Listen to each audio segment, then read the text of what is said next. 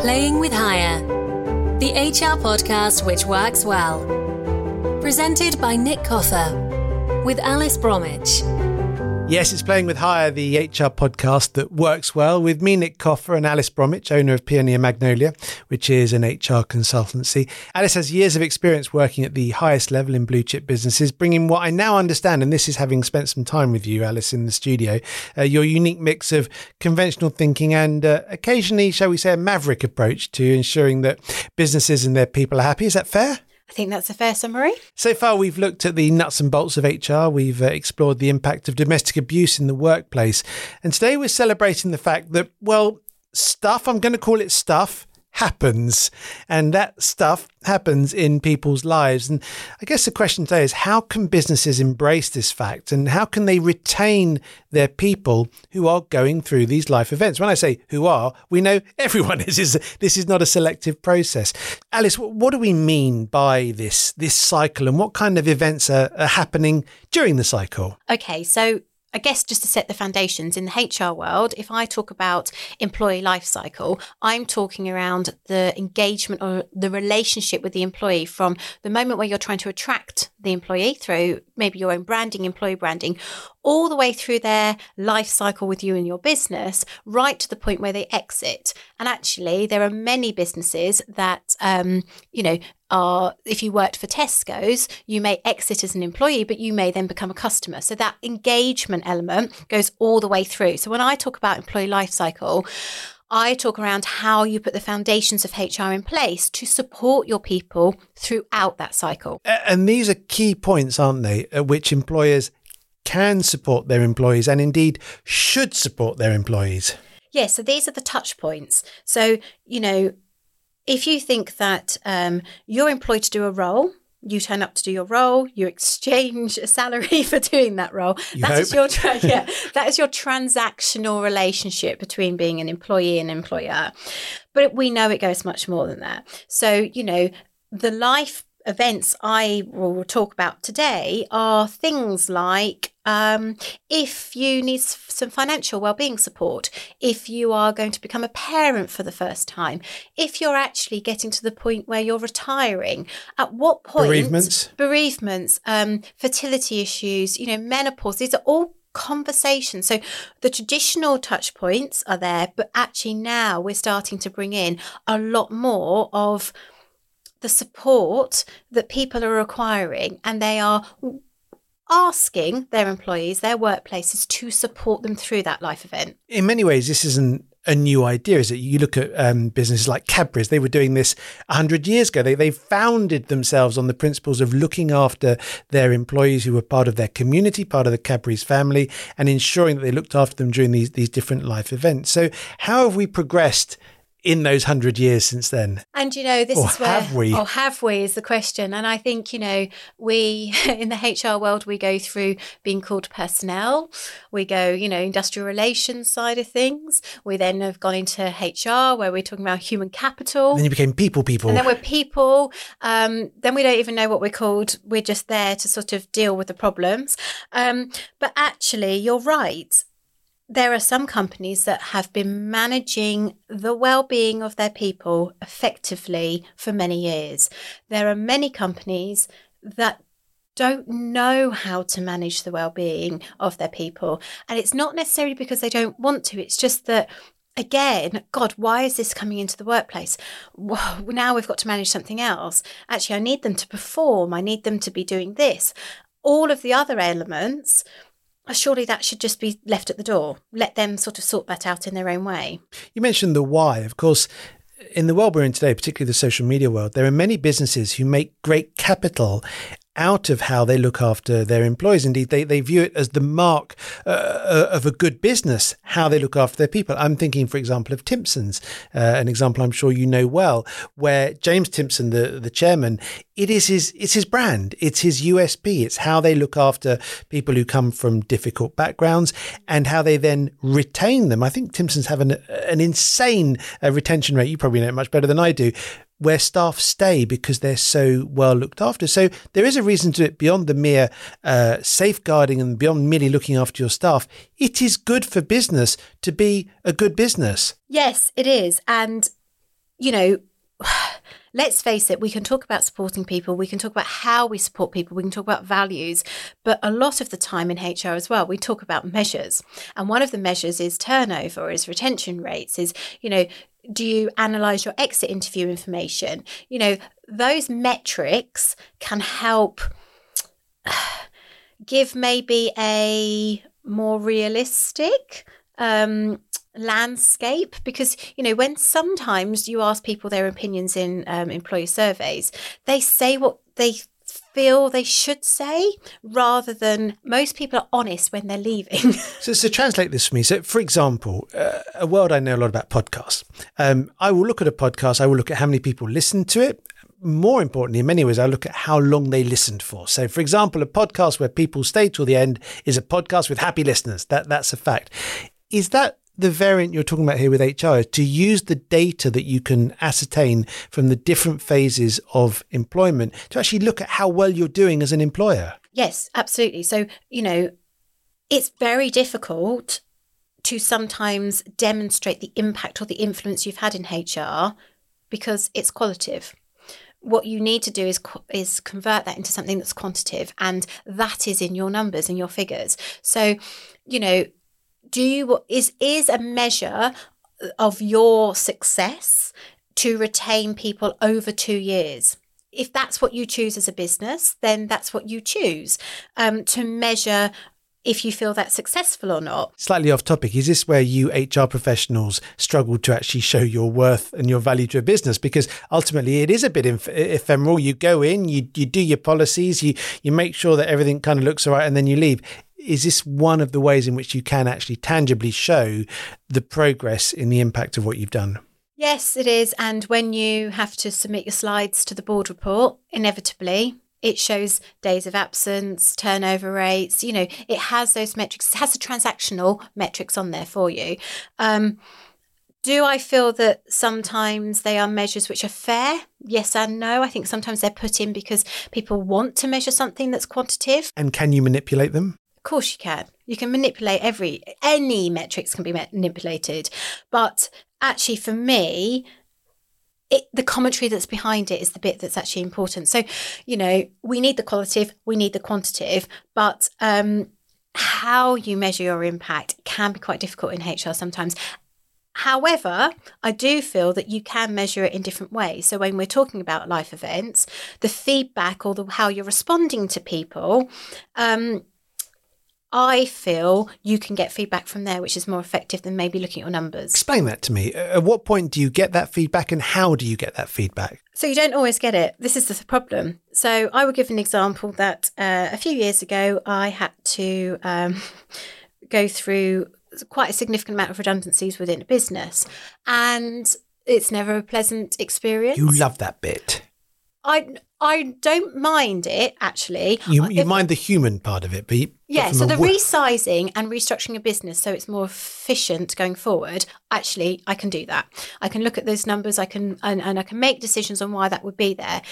Still, when you tell somebody you're t- you are terminated due to redundancy, those words, you know, it doesn't matter. It still feels personal, even if you're saying this is about the role. But I bring that up because a few years ago, um, I had, like I say, going th- went through a big redundancy resizing project, and about eighteen months, two years later, somebody contacted me and said, "I just want to say to you, I'm sorry I gave you such a raw deal.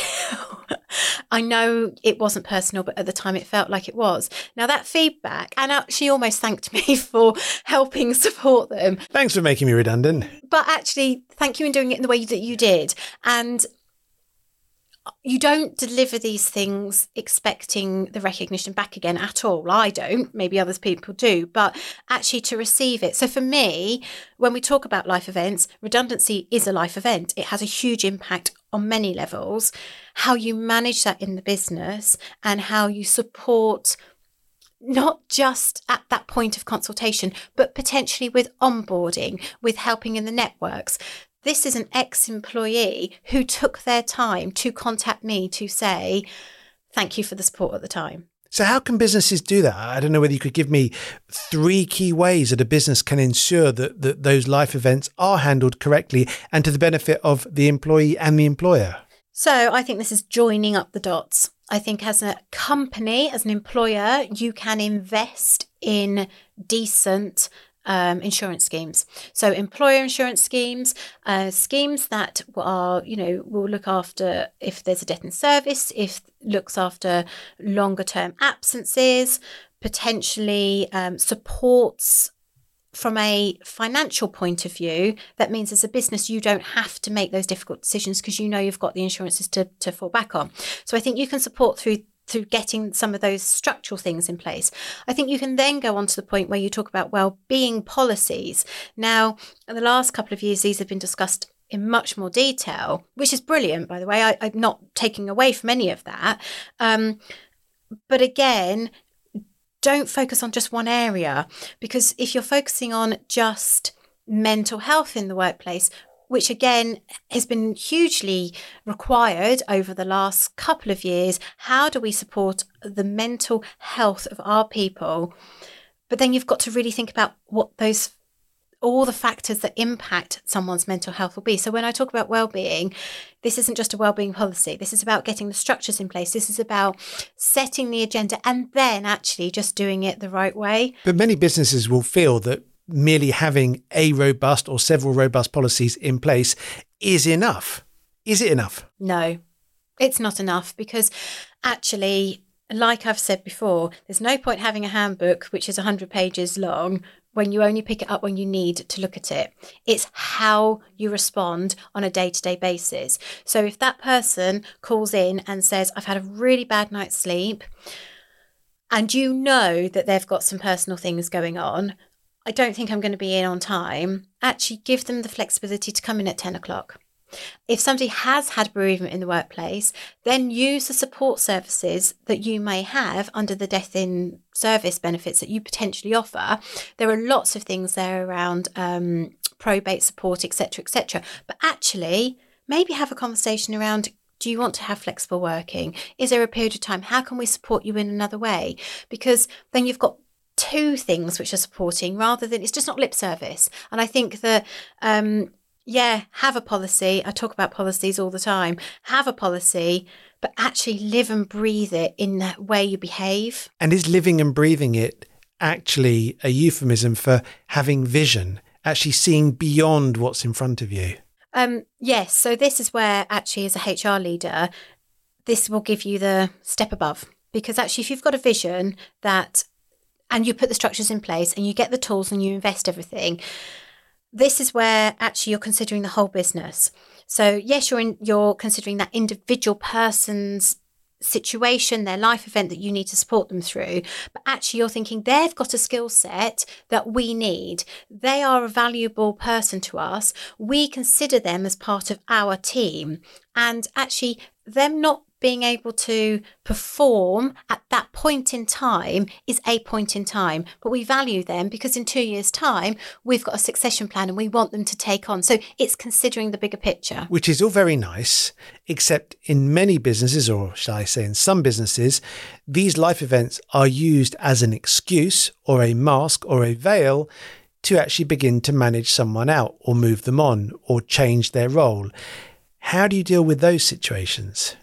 So, most of the life events that I will we come across are would fall under being a protective characteristic. So, and remind me what what we mean by pro- right. So it's a terminology that we use um, in employment law. So there are a, a number of protective characteristics. So if I just pick one or two, so if you are overlooked for a promotion because you are a female and you have taken time out of the business because you're having IVF treatment.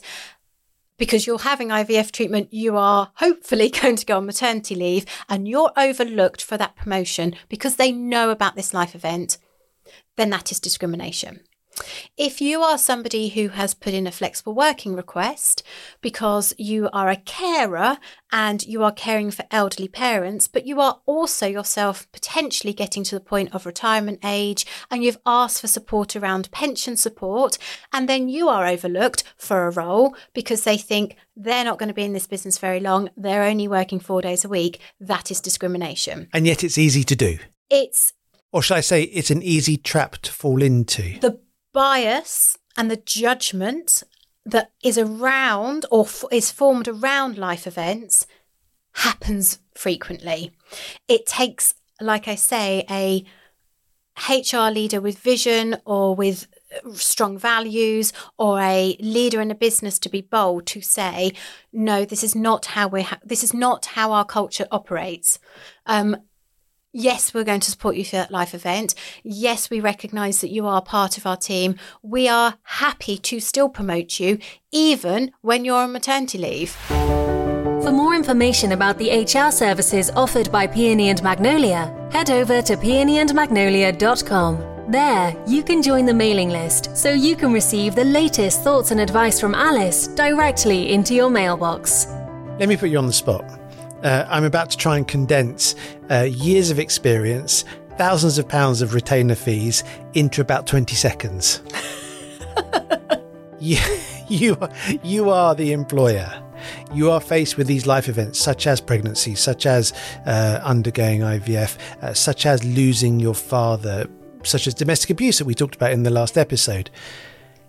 Is there one thought, the first thought, one sentence, one action that that employer should do every time they're faced with that moment. Now, I know that is condensing a wealth of knowledge into one sentence, but what should that response be? The, the response that ensures that at very least you're on the right track. That response should be is that person okay? How can we support? And that is putting people above profit. Because actually, if you have set your business up with n- knowing that if somebody is going to need some time off for IVF treatment, and you've got policies that support that and pay them, and you have a really decent maternity, paternity policy that supports and potentially provides a coach to them to help transition out to being a parent who then can help all of these things. If you are that company, then that your first response is, okay, how can we support? Let's sit down and, and let's have a well-being conversation how we can support you. But surely there comes, uh, it, it's a brilliant response, but surely there comes a point at which it is too expensive for a company to be that company, to be that person, to be uh, that that very socially minded company that, that that puts, as you say, people above profit. There are many businesses, especially in the current very difficult economic conjuncture, who are more worrying about paying their their energy bills than putting their people above profit.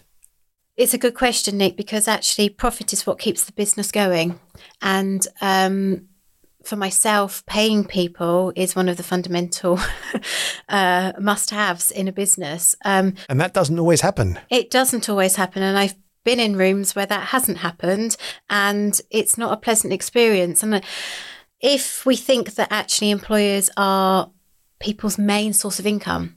So if they don't get paid or there isn't the, the cash in the business to pay them, that has a huge impact. You know, we are in a situation where financial well-being is being discussed more and more, um, not being paid your base salary or being paid, say, overtime that you're relying on actually is a huge worry for, for everybody, not just the employer. So I do understand, you know, all this sort of fluffy HR, let's talk about people's well-being. Actually, fundamentally, we need to keep a business running. And yes, we do. We do need to keep that business running.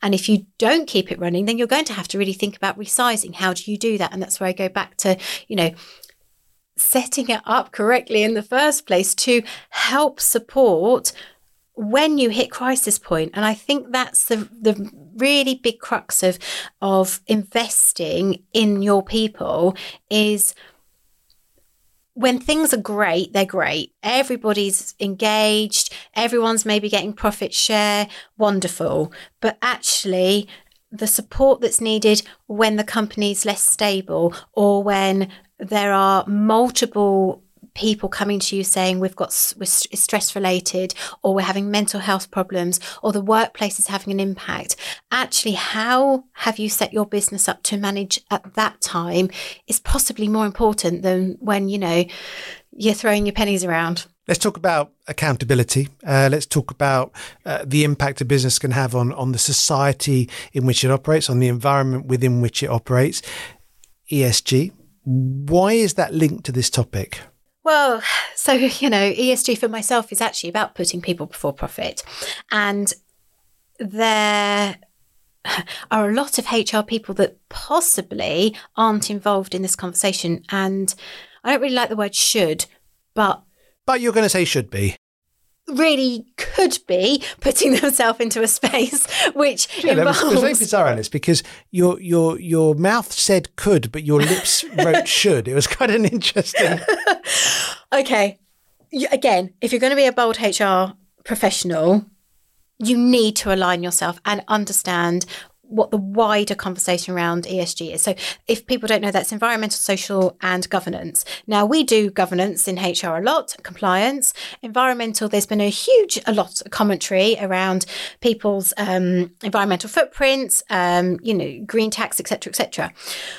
When we look at the social side from a HR point of view, then this is talking around the organizational support, their stakeholders. Now, stakeholders isn't just their customer, um, it can be internal stakeholders, their employees. So, actually, this goes more.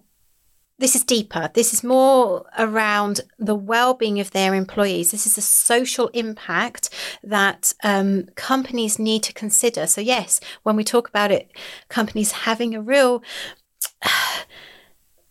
don't just do business for the sake of doing business, do it really well and do it with all of these things in your mind because then you're going to go from being a good employer to a great employer.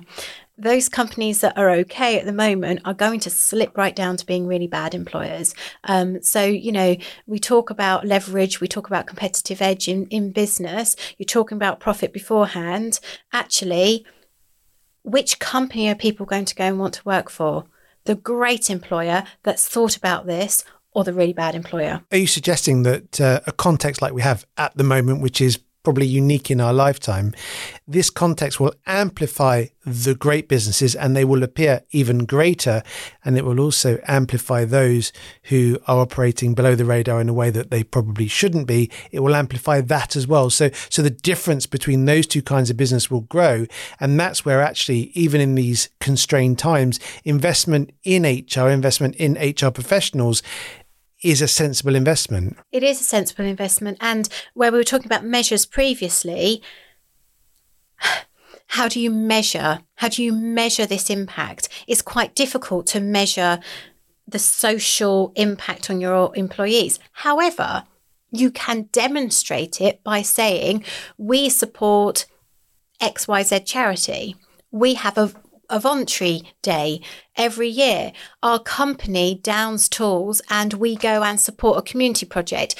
This isn't just because we're ticking the boxes for the next investment round. This is about how we operate and why we operate and why we invest in not just our environment, but actually the people that work there. I'm loath to bring politics into this. I'm not saying that all business owners are right wing. I'm not saying all HR people are left wing. However, the more I talk to you, the more it appears that HR is quite a socially minded activity. Uh, it is a people focused activity, and that must put you in conflict with business owners who are very, very driven by bottom line. Yes, and I think it really much depends on what type of HR person you speak to. So for myself, yes, I am. And this is why when I talked about in the very first episode, you know, I am a HR professional, I have the experience, but it's how you use that experience and in the right company. So I can go into some businesses and I can see that there's going to be a conflict that actually my way of delivering HR, my my expertise are not going to be received because they don't want that type of HR. Even actively disliked. Yes, they're going to say, How much does it cost? What are we going to get in return? Can you sack these people for me? You know, I don't care at any cost. We want settlement agreements in place, which is fine. That's fine if that's how you want to operate. But for myself, the footprint that you've left behind on those people, the impact you've had on those people's lives will stay there. If you manage maybe a very difficult situation in the right way, the footprint that you've left on them will go with them in a different way.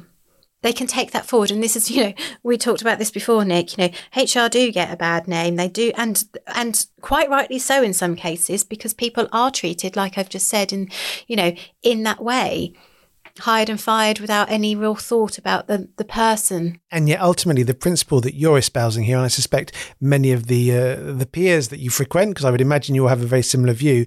This is about how you bring staff on board, how you retain them, how you keep them well and happy. Yes, it is. And we you I mean everyone will have seen in the last sort of 12 months around, you know, the recruitment world is bonkers and you know turnover we've had you know low unemployment high employment all of these things it's it there's eh, skills getting hold of the correct skills wanting to retain talent etc etc this is a very topical conversation actually to like we've said before, to employ somebody costs quite a lot of money. To retain them, to develop them, to then get them on a succession plan, this is an investment.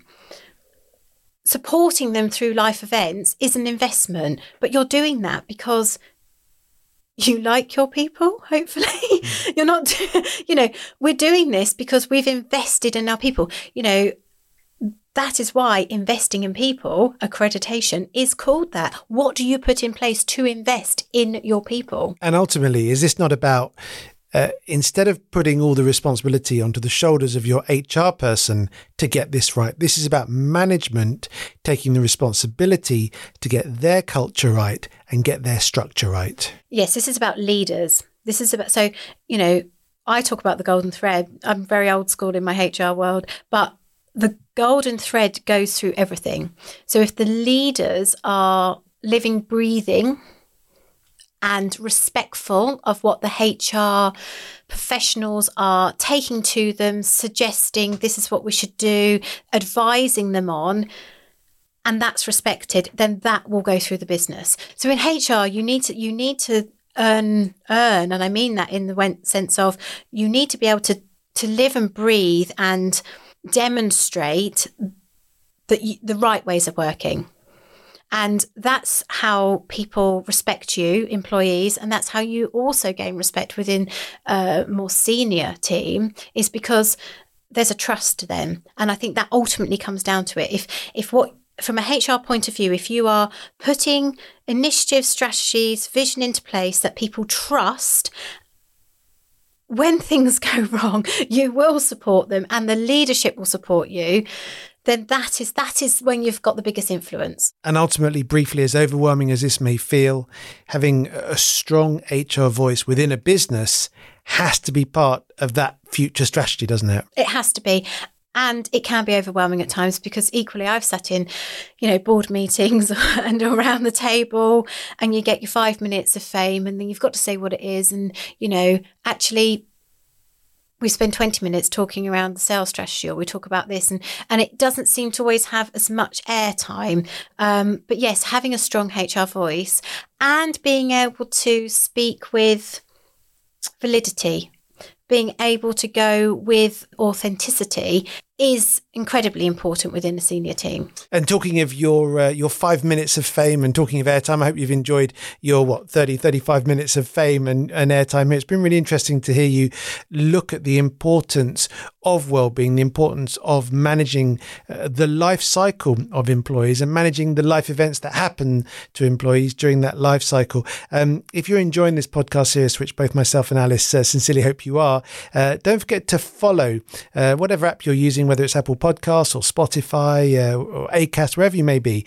Um, just click on follow, and that means that you'll be notified of uh, future episodes of the uh, Playing with Hire podcast series. Uh, the next one of which will deal with um, quite a difficult topic. We're going to be talking about inclusion, Alice. What, what will that entail? That will entail people thinking about their own standpoint before opening their mouths talking about others. Which is a very good lesson for anyone presenting on the radio or a podcast. Alice, uh, just remind us uh, where we can find you. You can go to my website, which is uh, peonyandmagnolia.com. Um, on LinkedIn, I'm quite vocal there. And also drop me an email if you like to alice at peonyandmagnolia.com. Great stuff. Really enjoyed uh, that today. As I say, next episode, uh, all about uh, inclusion. A lot to cover in that. Don't forget the first two episodes of this series where we looked at the nuts and bolts of HR and also uh, how to manage the very complex question of domestic abuse uh, if that's happening uh, to one of your employees. That's it for episode three. Alice, we'll see you next time. Bye, Nick.